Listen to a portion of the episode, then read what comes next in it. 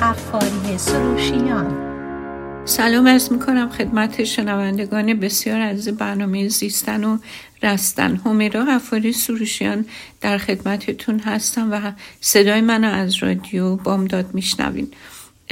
هفته های گذشته ادامه دادیم به دنبال برنامه قدرت باور کتابی که من انتخاب کرده بودم که براتون راجع بهش صحبت کنم و مطالبی رو از تو محتوای این کتاب براتون بخونم و توضیح بدم. و تا اونجا پیش رفتیم که صحبت از عامل و مدیر اجرایی برنامه های زندگی ما شد. که نقطه در مغز که بهش فرونتال لوب یا لوب پیشونی میگن. که اون در واقع حالت مدیر عامل داره که به تمام بخش های دیگه مغز ارتباط داره و در پاسخ به اینکه ما چگونه می‌خوایم زندگیمون رو برنامه ریزی و نقشه بریزیم و به هدفمون برسیم این مسئله مدیرامل و که جایگاهش در لوپ پیشونیه حرف آخر رو می‌زنه. ما با همین استفاده از همین می‌تونیم شبکه از نورون ها رو توی مغزمون به وجود بیاریم با اون ذهنیت جدیدی که در خودمون ایجاد می‌کنیم. یعنی ما می‌تونیم بگیم که این لوب پیشونی یا این مدیر عامل نقش رهبر سمفونی رو برامون بازی می‌کنه. و کاری که می‌کنه شبکه های نورونی مختلفی رو تو بخش های مغز انتخاب می‌کنه. اونا رو با هم سیم کشی می‌کنه و به این ترتیب مرتبه ذهنه جدیدی ایجاد میشه که یک انعکاسی از تصورات ما. پس همه چی در تصور ما شکل می‌گیره. و این مدیر عامل می‌تونه اون شبکه های عصبی رو به وجود بیاره و نورون هایی رو در مغز ما فعال بکنه که مغز ما بتونه توالی ها الگوها و ترکیب های متفاوتی رو به وجود بیاره.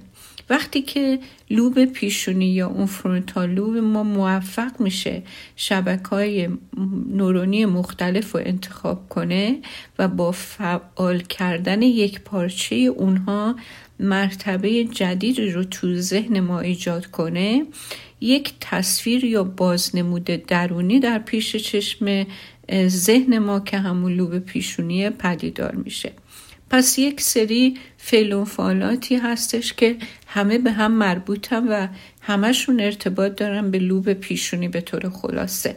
حالا وقت اونه که ما اینجا این لوب پیشونی یعنی مدیرامل مغز رو کنار بذاریم و یه گریزی بزنیم به نوروشیمی مغزمون.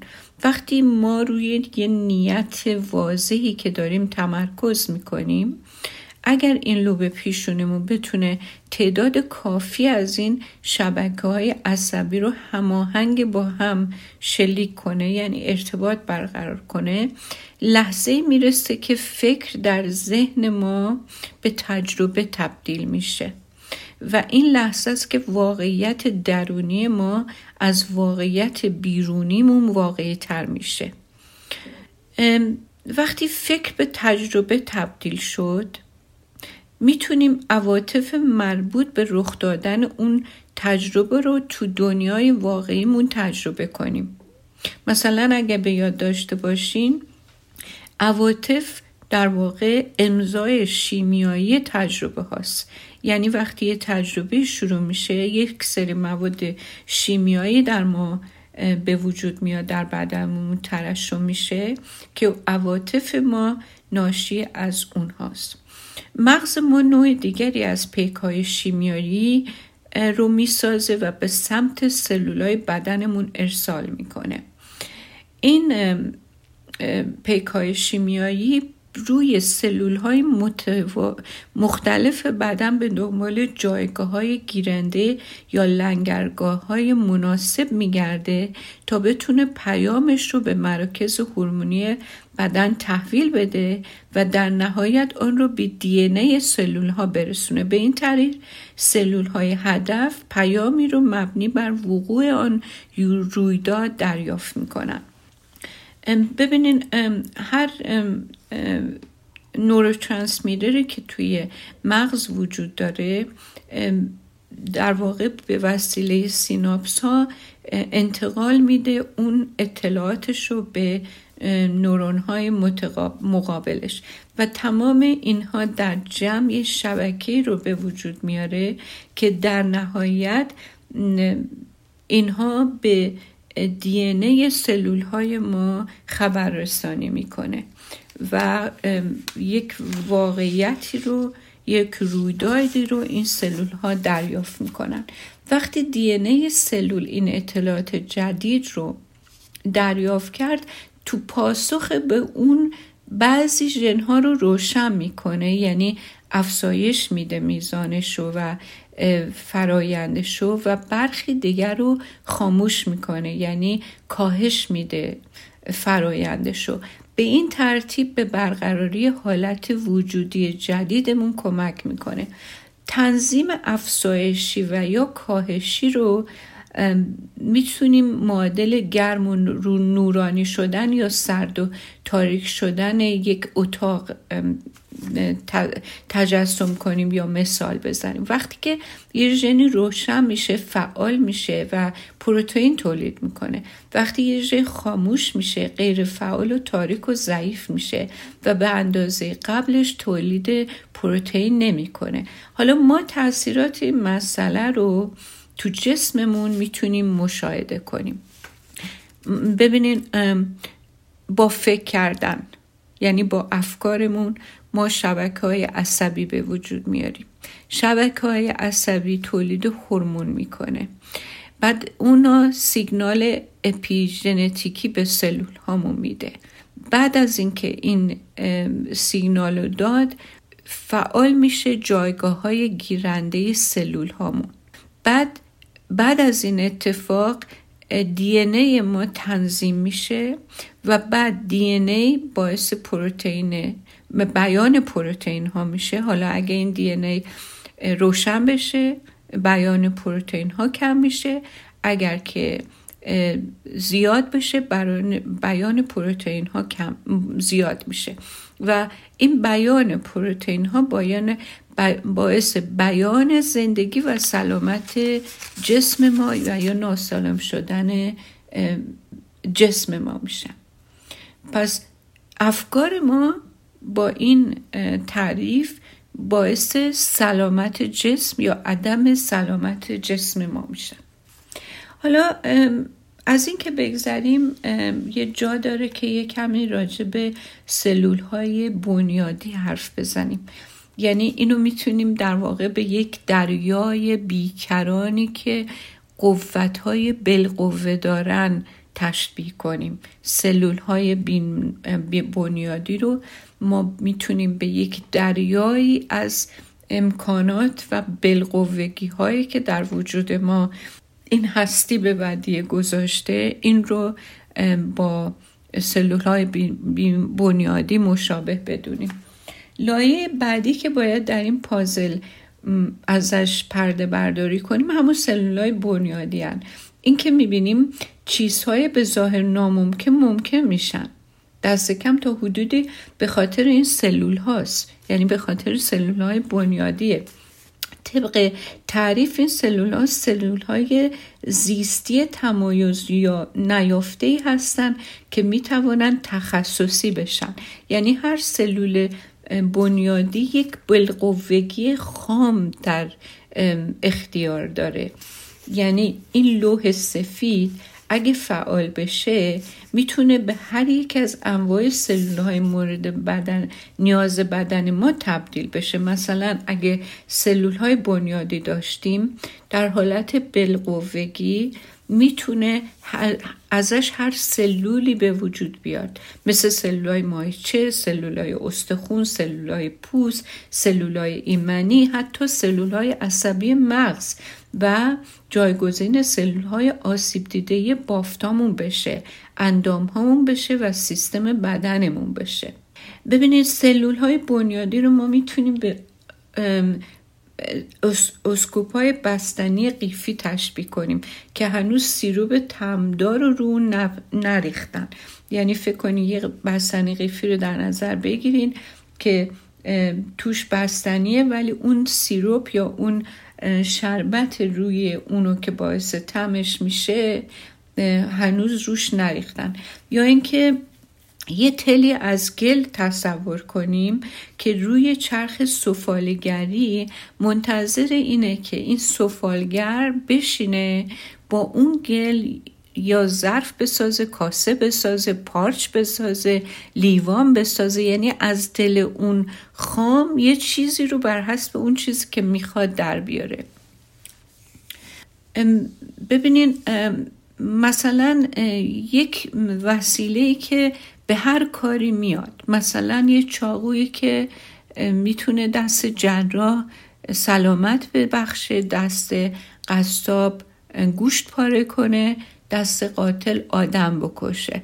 یه نوار چسبه که یه،, روز ممکنه نشتی گاز رو باش بگیری یه روز دیگه بتونی مثلا یه بوکه گل زیبا باش درست کنی یا یه اینکه یه لباس مهمونی رو با یه سری منجوق و پولک و استفاده از نوارچسب تزیین بکنی. یه حالا بزنید یه مثالی از نحوه کار کردن سلول های بنیادی بیاریم. وقتی که شما انگشتتون رو می‌برین بدنتون باید خراش پوستی ایجاد شده رو ترمیم بکنه.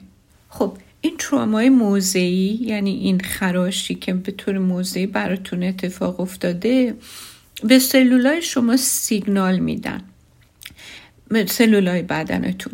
بعد یه ژن خاصی باید روشن بشه و یه پروتئین های خاصی رو بسازه. بعد این پروتئین ها به سلولای بنیادی دستور میدن که به سلول های سالم پوستی تبدیل بشن. سلولای بنیادی برای اینکه به سلول پوستی تبدیل بشن به اطلاعات این سیگنال این نیاز دارن. در بدن ما همواره میلیون ها فرایند این چنینی در حال رخ دادنه. ترمیم بافتی مرتبط با این شکل از بیان ژن رو می‌تونیم تو کبد، عضلات، پوست، روده، مغز استخون حتی مغز و قلبمونم مشاهده بکنیم. پس کار سلول بنیادی اینه که فراخونده بشه. هر موقع که بدن لازم داره که یک سری ترمیما رو و ایجاد سلول های خاصی رو که هر قسمت از بدن ما احتیاج داره در ما به وجود بیاره که اون ترمیم یا اینکه اون تعمیر در واقع در بدن ما ممکن پذیر باشه. یه موقع بود که خیلی مد شده بودش که جفت, جفت وقتی که یه خانمی حامله بود خیلی توصیه می شد که جفت که بچه به دنیا میاد. این جفت رو در بانک هایی در واقع مثل پولی که توی حساب سیفی می‌ذاری که یه موقع احتیاج داشتی ازش برداشت کنی این جفت رو اونجا به امانت بذارن که اگر یک موقع بدن به, دلیل به دلایل احتیاج به سلول بنیادی داشت و نتونست این سلول بنیادی رو در واقع برای خودش فراهم کنه از اون ژن استفاده بشه اینم یه جمله متعرضه بود که یادم افتاد که اینجا بیان کنم تو تحقیقات که در رابطه با بهبود زخم انجام شده سلول های بنیادی افرادی که دچار حالات عاطفی منفی قدرتمندی مثل خشم پیام رو به صورت واضح دریافت نمی کنن. یعنی کسایی که از نظر روحی روانی دچار عدم تعادل شدن یا خشم یا افسردگی یا هر علت دیگه داره. پیام برای ساختن سلول بنیادی برای اون موضعی که احتیاج به ترمیم داره این پیام داده نمیشه یا به وضوح داده نمیشه. مثل زمانی که پارازیت مانع از دریافت مذارت می‌خوام. صدای واضح از رادیو میشه. در اینجا نیست. اگر تداخلی در پیام ایجاد شه سلول مورد نظر پیام تحریک رو به صورت منسجم دریافت نمی‌کنه و نمی‌تونه به سلول مورد نیاز بدن تبدیل بشه. پس اگه سلول بنیادی هست ولی وقتی این پیام رو دریافت نمی‌کنه نمی‌تونه کمک کنه و اون ترمیم رو در واقع دخالت کنه برای ترمیم و بهبود. همونطور که در بخش واکنش استرس و زندگی در حالت بقا ما بهش اشاره کردیم این مسئله سبب میشه ترمیم بدن بیشتر به طول بیانجامه. چون بیشتر انرژی بدن صرف چی میشه؟ صرف احساس خشم احساس افسردگی و اثرات شیمیایی اون میشه. این زمان مناسبی برای آفرینش و رشد و پرورش بدن نیست بلکه زمان اقدامات استراریه پس ببینین وقتی که بدن در حالت تعادل نباشه مشکلی که ایجاد میشه اینه که هر زایعی در بدن اتفاق میفته سلول های بنیادی نمی‌تونن بشتابند و اون ترمیم رو موجب بشن. پس بدن در چه حالتیه؟ بدن در حالت crisis یا یک وضعیت حیات یا از بین رفتنه. برای همین باید برای بقای خودش بجنگه نه برای تعمیر بدن و سلول های بدن. یعنی یک کار ضروری دیگه جلوی روحش روش هست که در واقع بحرانه که باید در این بحران خودشو می‌بینه. پس برای موضوع ترمیم و تسکین وقت و یا انرژی کافی نداره. پس زمانی که اثر دارونما فعاله اگه بتونه مرتبه ذهنی و نیت واضحی رو با عواطف مطالعه و پروراننده ترکیب کنه یه سیگنال مناسبی برای دی سلول هامون این پیام نه تنها باعث تولید پروتئین های سالم و تقویت ساختار و عملکرد بدن میشه بلکه سلول های خفته بنیادی خفته رو نیز به سلول های سالم و تازه تبدیل می‌کنه. زیرا این سلول ها منتظرن تا پیام مناسبی از اونها از راه برسه براشون و اونا رو فعال کنه. خب میشه سلول های بنیادی رو معادل کارت های آزادی از زندان در بازی مونوپولی در نظر گرفت. اگر اونها رو فعال کنین. میرن و جایگزین سلول های نواحی آسیب دیده بدن میشن و به این ترتیب به اون ناحیه امکان شروعی دوباره میدن. در واقع به کمک این سلولا میشه نحو شفا یافتن دست کم نصفی از موارد آزمایشات دارونما رو توضیح داد که تو اونها از جراحی قلابی استفاده میشه. یا از داروهای قلابی استفاده میشه ولی بیمار به دلیل همین اثرات دارونما مشکل مثلا جراحی که روی زانوش شده یا مشکل دردی که از مثلا آرتروز آیده شده حل میشه. بدون که داروی مصرف شده باشه بدون اینکه جراحی اتفاق افتاده باشه. پس ببینیم ما پیشتر به عواطف و نقش کلیدی اونها در شفای جسممون پرداختیم و صحبت کردیم. اما الان می‌خوایم یه نگاه عمیقتری به این مسئله بندازیم. ببینید زمانی که ما به افکار جدیدی که می‌خواهیم در فراخانی های ذهنیمون روشون تمرکز کنیم واکنش عاطفی تشدید شده نشون میدیم؟ این مسئله اثر بخشی تلاش های ما رو چندین برابر می‌کنه. چون که عواطف ما کمک می‌کنن با سرعت بسیار بیشتری تغییرات فراژنتیکی ایجاد کنیم. گفتیم اپیژنتیک یعنی بالاتر از ژن فراتر از ژن نیرویی که بالاتر از ژن عمل می‌کنه یعنی احاطه داره بر روی ژن ببینیم ما به معلفه های عاطفی نیاز نداریم. بالاخره افرادی که عضلاتشون رو با تجسم وزن زدن تقویت کردن که قبلا گفتیم برای تغییر ژنهاشون هیچ نیازی به حالت وجد داشت سرخوشی نداشتن. اونا با بهرهگیری از قوه تخیلشون همراه با هر وزنی که در ذهنشون بلند می‌کردن میل و رغبت خودشون رو افزایش دادن و می‌گفتن محکمتر محکمتر محکمتر. یعنی به عضلاتشون این نیرو رو می‌دادن از نظر ذهنی که بتونه با استکام بیشتری با اون وزنه فرضی کنار بیاد و بتونه اون قوت رو در خودش ایجاد و بعدش هم انسان اون رو تجربه کنه. این عواطف پایدار در این آزمایش نقش در واقع کاتالیزور انرژیابی رو ایفا کرده و باعث بهبود این فرایند شده. حفظ عواطف متعالا این چنینی یعنی همینه که ما هدف و عاطفه تعالی و روش رو در خودمون در واقع القا می‌کنیم به خودمون به ما اجازه میده که با سرعت بسیار بیشتری به نتایج بسیار چشمگیرتری دست پیدا کنیم. اینجا یه اشاره شده تو این کتاب به مسئله خنده.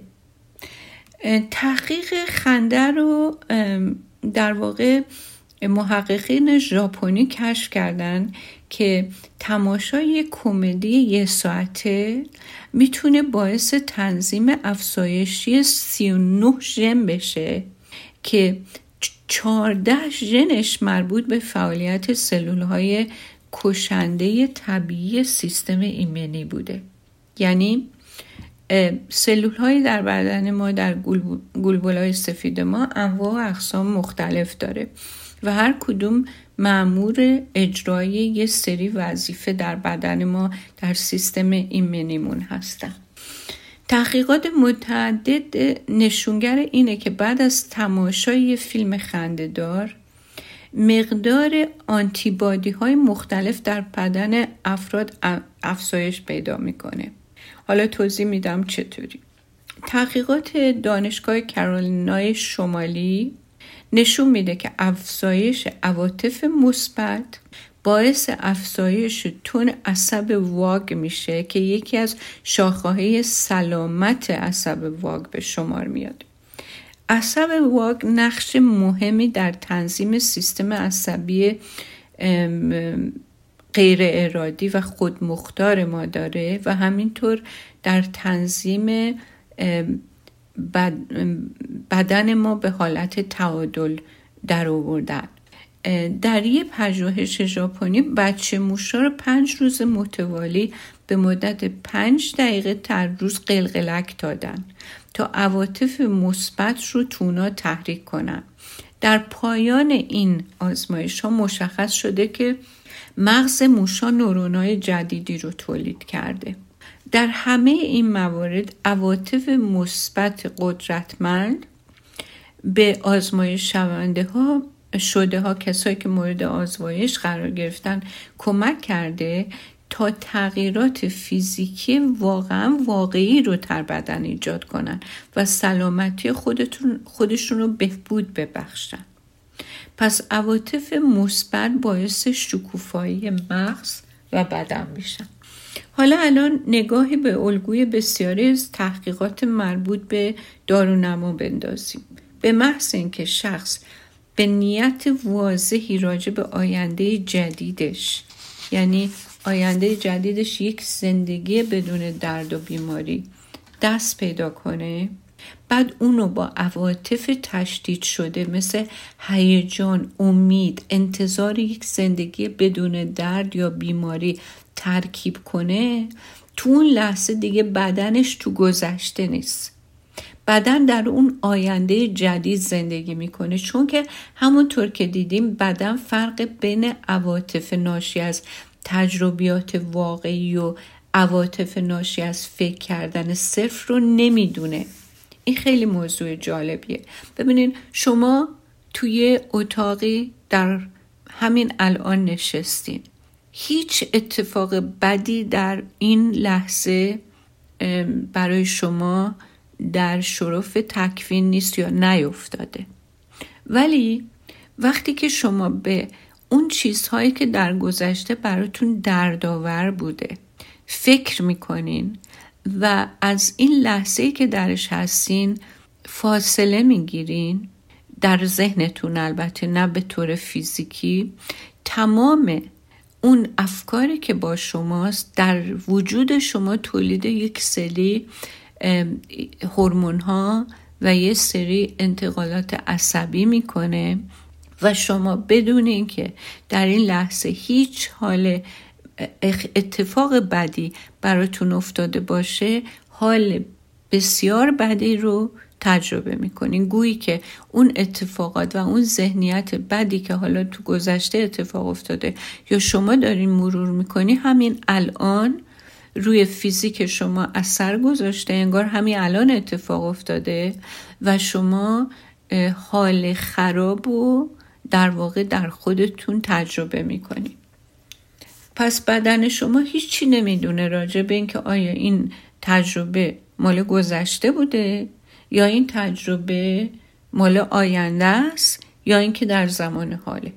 اینا رو نمی‌تونه متوجه بشه. بنابراین حالت عاطفی تشدید شده که در واکنش به این فکر جدید ایجاد میشه بخش مهمی از این فراینده چون این حالت همون اطلاعات جدیدیه که از بیرون سلول میاد و از نظر بدن تجربه های نشأت گرفته از محیط بیرونی و محیط درونی براش با هم فرقی نداره.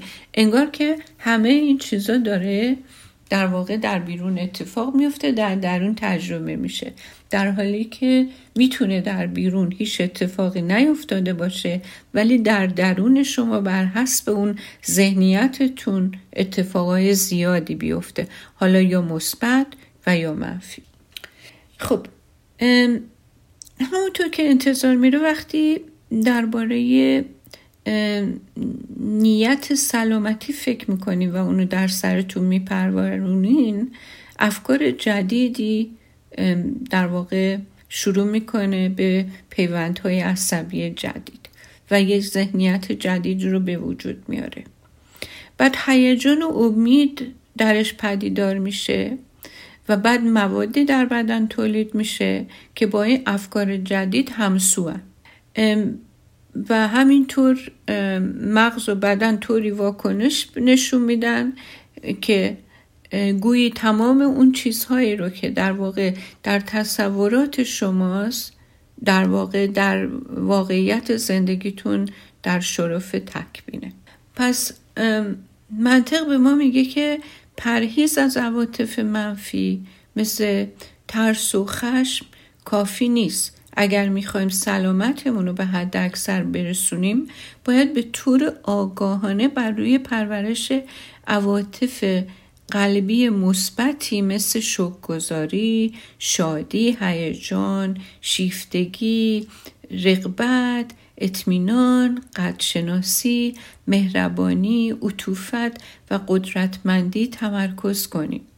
یعنی ببینید اینجا یه خیلی جالبه باید یه توضیح بدم ببینین تمام مذاهب اونهایی که در واقع ما امیدواریم که همه بهش اعتقاد داشته باشن و آلوده نشده باشه و در واقع با خرافات و با تعصب و با امراض مختلف خود آدمیزاد آلوده نشده باشه. چیزی که انسان رو بهش ترغیب می‌کنن قدشناسی شکگذاری مهربانی داشتن عطوفت که همه اینها در واقع باعث میشه که ما فکر کنیم که انسانهایی که انسانهای بهشتی هن یا مورد تقرب خدا هستن اینها ویژگی و این خصوصیات رو دارن. حالا بهشتی که وعده دادن کی رفته که بدونه که واقعا هست یا نه. یا اون تعریف که از خدا کردن که حساب کتاب آدم بد و خوب جدا می‌کنه اونا رو هم که ما نمی‌دونیم. فعلا داره علم اینو میگه که شما برای حسن وجود خودت اون چیزهایی رو که برای سلامت روح و جسمت و بودن در تعادل وجودی و برخورداری از نعمت و سلامت احتیاج داری همین خصوصیاتیه که باید در خودت در واقع تقویت کنی. اونم چیزی نیست که در تو نباشه و تو مجبوری بری جای دیگه یا کمک گرفتن از کسی دیگه کسب کنی.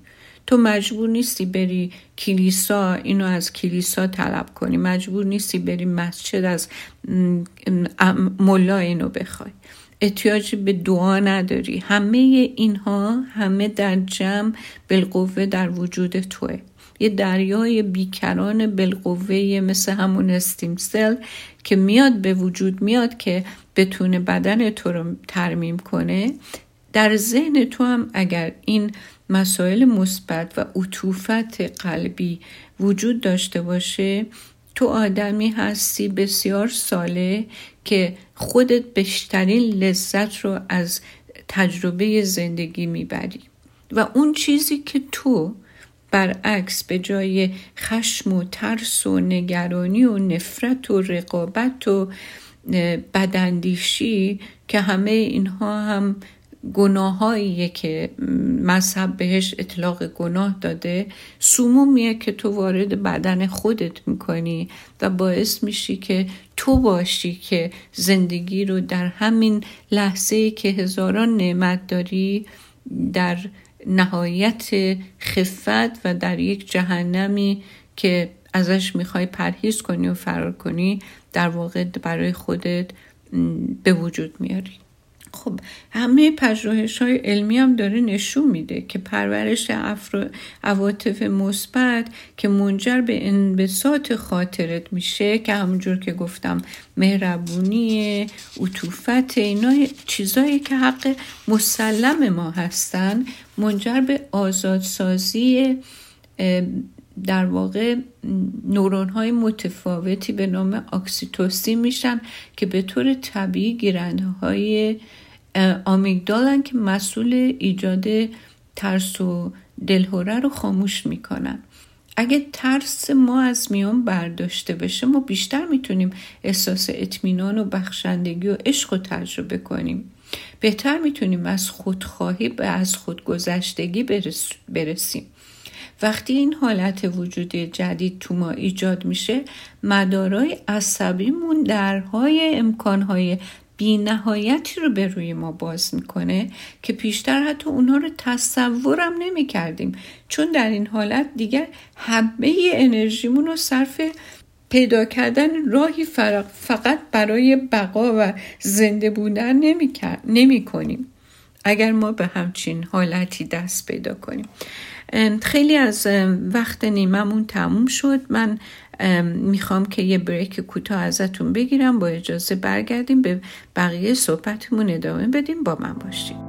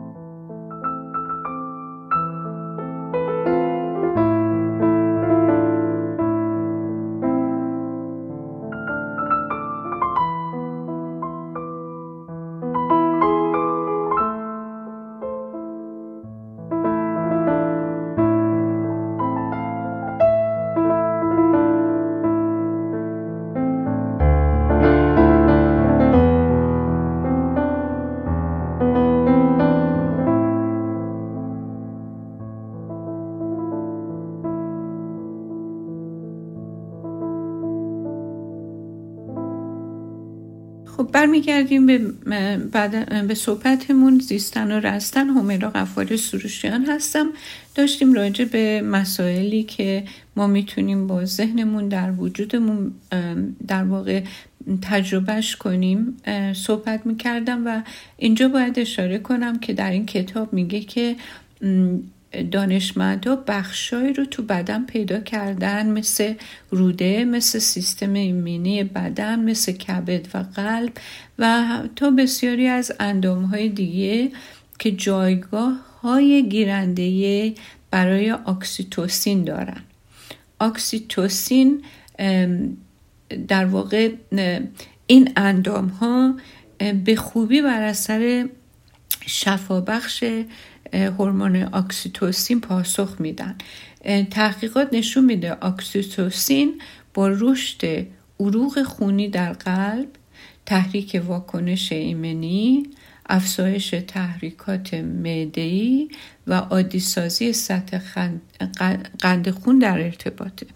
اکسیتوسین در واقع هورمون شفابخشیه در بدن ما که روی تمام اعضای بدنمون اعضای داخلی بدنمون مثل روده و سیستم ایمنی و کبد و قلب و بقیه اندام هامون تاثیر می‌ذاره. در واقع یه گونه به اکسیتوسین هورمون عشق میگن. یعنی دو نفر که اول به همدیگه علاقه‌مند میشن این اکسیتوسین مقدارش در بدنشون خیلی بالاست یا اینکه مادری که بچه دار میشه و پدری که اگه اطراف این نوزاد و مادر بمونه برخوردار از این هورمون عشق یعنی هورمون اکسیتوسین میشه حالا بیا این لحظه به بحث فراخانی ذهنی برگردیم یادتون میاد که لوب پیشونی چی بود؟ لوب پیشونی مدیر تمام بدن بود. مدیر عامل همه بدن بود. که ما چگونه در هنگام فراخانی ذهنی به هم پیمانمون تبدیل میشه. این مدیر یعنی در واقع همه جوره تمام اعضای بدن نقاط مختلف مغز ما رو فرمون میده که در یک هماهنگی عمل بکنن. و دلیل این مسئله اینه که لوب پیشونی به ما کمک می‌کنه که ارتباطمون رو با بدن و محیط و زمان قطع کنیم و این سه مقوله کانون توجه اونهایی هست که در حالت بقا زندگی می‌کنن. یعنی فقط فکر می‌کنن باید زنده بمونن ولی زندگی نمی‌کنن. لوب پیشونی به ما کمک می‌کنه که از خودمون عبور کنیم و به یک حالت آگاهی محض برسیم. حالتی که در اون هیچ ایگوی وجود نداره. یعنی فراتر از خودمون یعنی فراتر از خودخواهیمون فراتر از خودمهوریمون فراتر از اینکه من باید زنده بمونم همه چی باید به نفع من تموم بشه. تو این حالت جدید وقتی ما خودمون رو اونطور که دوست داریم تصور می‌کنیم مغز ببخشید قلبمون فراختر میشه و عواطف مثبت می‌تونه بدن ما رو فرا بگیره و یک حلقه ای از فکر و احساس احساس و احساس و احساس و فکر به نفع ما وارد عمل بشه. ذهنیت خود آگاهانه که ما در حالت بقا داریم دیگه در ما به وجود خودخواهانه ببخشید خداگاه که خیلی خوبه. ذهنیت خودخواهانه که ما در حالت بقا داریم دیگه در ما وجود نداره. چون اون انرژی که زمانی به نیازهای بقا محورمون اختصاص می‌دادیم که فقط من و همه چی بر من الان آزاد شده و می‌تونیم از اون برای افزایش بهره بگیریم برای آفرینش بهره بگیریم برای ساختن برای جاری کردن نیروها. مثل اینه که کسی بیاد و اجاره خونه ایمامون رو پرداخت بکنه و ما مقدار پول اضافی بیاریم و بتونیم به نفع دیگری از اون استفاده کنیم. فکر کن مثلا مرگج منو الان یه نفری ماه بده. خب من اون پولی که برای مرگجم گذاشتم اضافه دارم دیگه. می‌تونم صرف چیزای دیگه بکنم. دقیقا این چیزیه که اتفاق میفته. من از حالت بقا که بیرون بیام یک سری انرژی مثبت اضافه دارم که می‌تونم اون صرف کنم برای چیزهای دیگری که به صورتهای دیگری به من نفع می‌کنه. حالا الان می‌دونیم که چرا اگه نیت واضحی برای آیندهمون در سرمون داشته باشیم اونو با یک حالت عاطفی متعالی فراگیر در هم می‌تونیم بیامیزیم و اونقدر رو تکرار کنیم که حالت ذهنی و حالت وجودی جدیدی بر ما به وجود بیاد. اون وقت این افکار برامون از نگرش محدودی که پیشتر به واقعیت داشتیم واقعی تر میشه.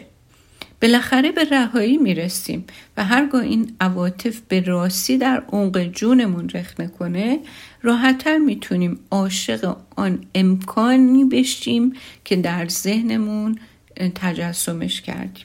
ببینین گفتیم که لوب پیشونی یا اون executive function مغزمون یا frontal lobe مغز ما رو یا اون رهبر سمفونیمون رو همه اینا رو در واقع نسبت دادیم و مثال زدیم که عین لوب پیشانیه مدیر عامله. مثل یه کودکیه که تو مغازه آبنبات فروشی با هیجان و شادی خاصی انواع و اقسام امکانهای خلاق تشکیل شبکه های عصبی جدید از پیوندهای عصبی جدید رو نگاه می‌کنه. وقتی لوب پیشونیمون ما رو از حالت وجودی قدیممون جدا می‌کنه و مدارهای این حالت وجودی جدید رو روشن می‌کنه مواد نوروشیمیایی ما وارد عمل میشه و پیام های جدید رو به سلولامون میرسونه و سلولای ما آماده میشن تا تغییرات فراژنتیکی ایجاد کنن. یعنی بتونن احاطه داشته باشن به ژنهای ما که چیکار کنن؟ بعضیاشو قوت بدن بعضیاشو خاموش کنن. که در واقع داریم جلوتر از محیط به ژنهامون سیگنال میدیم. دیگه الان منتظر تغییر نیستیم. امیدوار ننشستیم که تغییر حاصل بشه. ما خودمون خود تغییریم. خب ببینین اگر یادتون باشه تو این کتاب اشاره شده بود به یک تحقیقی که روی مردان سال خورده انجام شده بود. و کارهایی کرده بودن از نظر زمان و روحیات این افراد سال خورده که بعد از تموم شدن این تحقیق این سال خورده ها که تظاهر می‌کردن که جوانتر هستن به راستی از نظر جسمی هم احساس جوانی بیشتری کرده بودن. حالا می‌دونیم که اونا چگونه این کار رو انجام دادن با این توصیفاتی که کردیم. وقتی این مردان اومده بودن به سومه زندگی عادی خودشون رو کنار گذاشته بودن. دیگه هیچ عاملی آن هویتی رو که به اونا یادآوری هیچ عاملی این هویتی رو که به اونها یادآوری می‌شد که تحت تاثیر محیط بیرون هستن بهشون القا نمی‌شد. و دوره ازلت خودشون رو با نیت بسیار واضحی شروع کرده بودن و اون نیت این بودش که دوباره جوون شدن. و همین تلقینی که کرده بودن این تکنیک ها باعث شده بود مغز و بدن تغییر پیدا کنه. و برای اونها واقعا واقعی بود. اونا فیلم های 22 سال پیش رو تجربه می‌کردن تماشا می‌کردن مجله های اون دوران رو میخوندن از برنامه های تلویزیون و رادیوی همون دوره استفاده می‌کردن.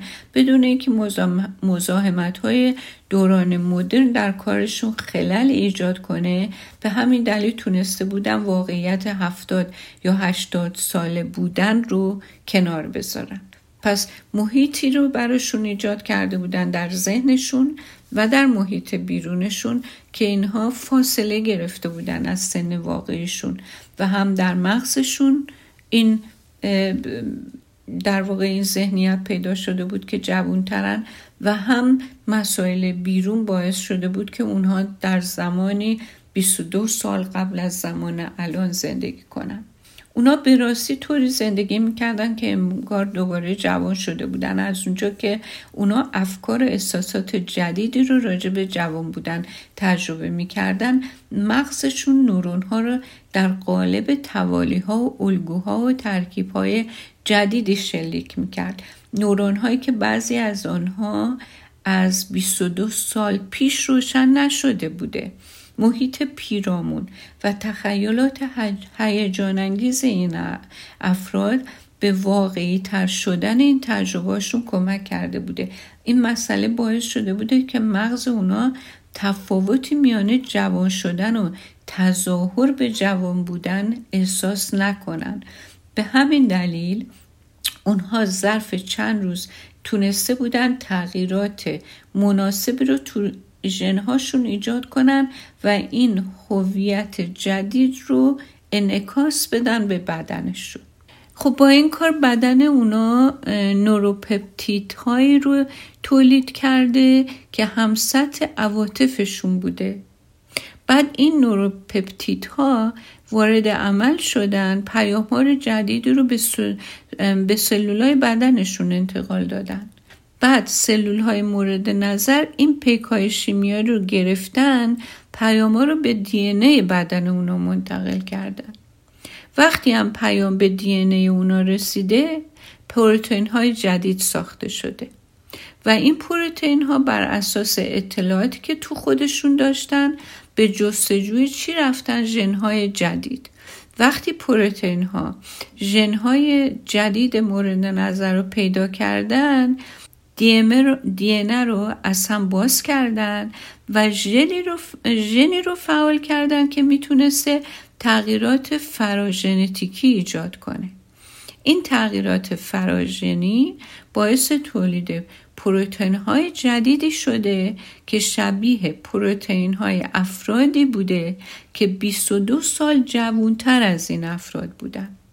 اگر بدن این افراد مسائل لازم برای ایجاد تغییرات فراژنتیکی مورد نظر رو تو اختیارش نداشت اپیژنومشون سلول های بنیادی رو فرا میخون تا مواد مورد نیاز رو تولید کنه. گفتیم که سلول های بنیادی آماده است که برای اینکه تبدیل به هر نوع سلولی که بدن لازم داشته داره باشه. برای اینکه سلول های پوست ما خب مسلما با, با سلول روده ما فرق داره. روده مسلما با سلول های خونی فرق داره. اون مسلما با سلول های قلب فرق داره. ولی اون سلول های بنیادی آمادن که به هر چیزی تبدیل بشن. ولی اونها احتیاج دارن به یک این به اینکه یه پیامی بهشون رسیده بشه. اگه این پیام روشن و واضح باشه همونطور که گفتیم اونها شروع می‌کنن به فعالیت و ساختن. در اگر که این فعالیت ها به دلیل موضوعات عاطفی مسموم و منفی مختل باشه مثل پارازیت هایی که فرستاده میشه پس این سیگنال ها چون پارازیته نمی‌تونه اطلاعات دقیق و انتقال بده که سلولای بنیادی بتونن کار خودشون رو انجام بدن. خب این, این افرادی که مورد آزمایش قرار گرفتم به مرور تغییرات پیژنتیکی بیشتر ایجاد کردن و ژنهای بیشتری رو روشن کردن و در نتیجه انبوهی از پیشرفت های جسمی توشون ایجاد شده. اونها در آخر با رقص و تنازی از دروازه سومه بیرون رفتن. همون پیرمردایی که رفته بودن برای این تمرین در سومه یعنی تحقیق در این سومه و دیگه اون مردان که یک هفته قبل رفته بودن تو دیگه نبودن. اگر اونها از این فرایند نتیجه گرفتن مطمئن باشیم من و شما می‌تونیم نتیجه بگیریم. حالا بستگی داره ما می‌خوایم تو چه واقعیتی زندگی کنیم و تظاهر کنیم که کی هستیم یا کی نیستیم. ولی سوال اینه که آیا می‌تونه به همین سادگی باشه؟ یعنی واقعا وقتی آدم اینو می‌خونه فکر می‌کنه به همین سادگیه. یعنی من یک همچه امکانی دارم ولی هیچ وقت نتونستم این امکان رو بهش دسترسی پیدا کنم. خب این سوال جالبیه که می‌خوام اینجا ازتون خدافزی کنم و بعد دنبالش رو هفته دیگه ادامه بدیم ببینیم که می‌تونیم جواب ساده و در واقع قانع کننده برای هممون پیدا کنیم یا نه. روز و روزگارتون خوش تا هفته دیگه. خدا نگهد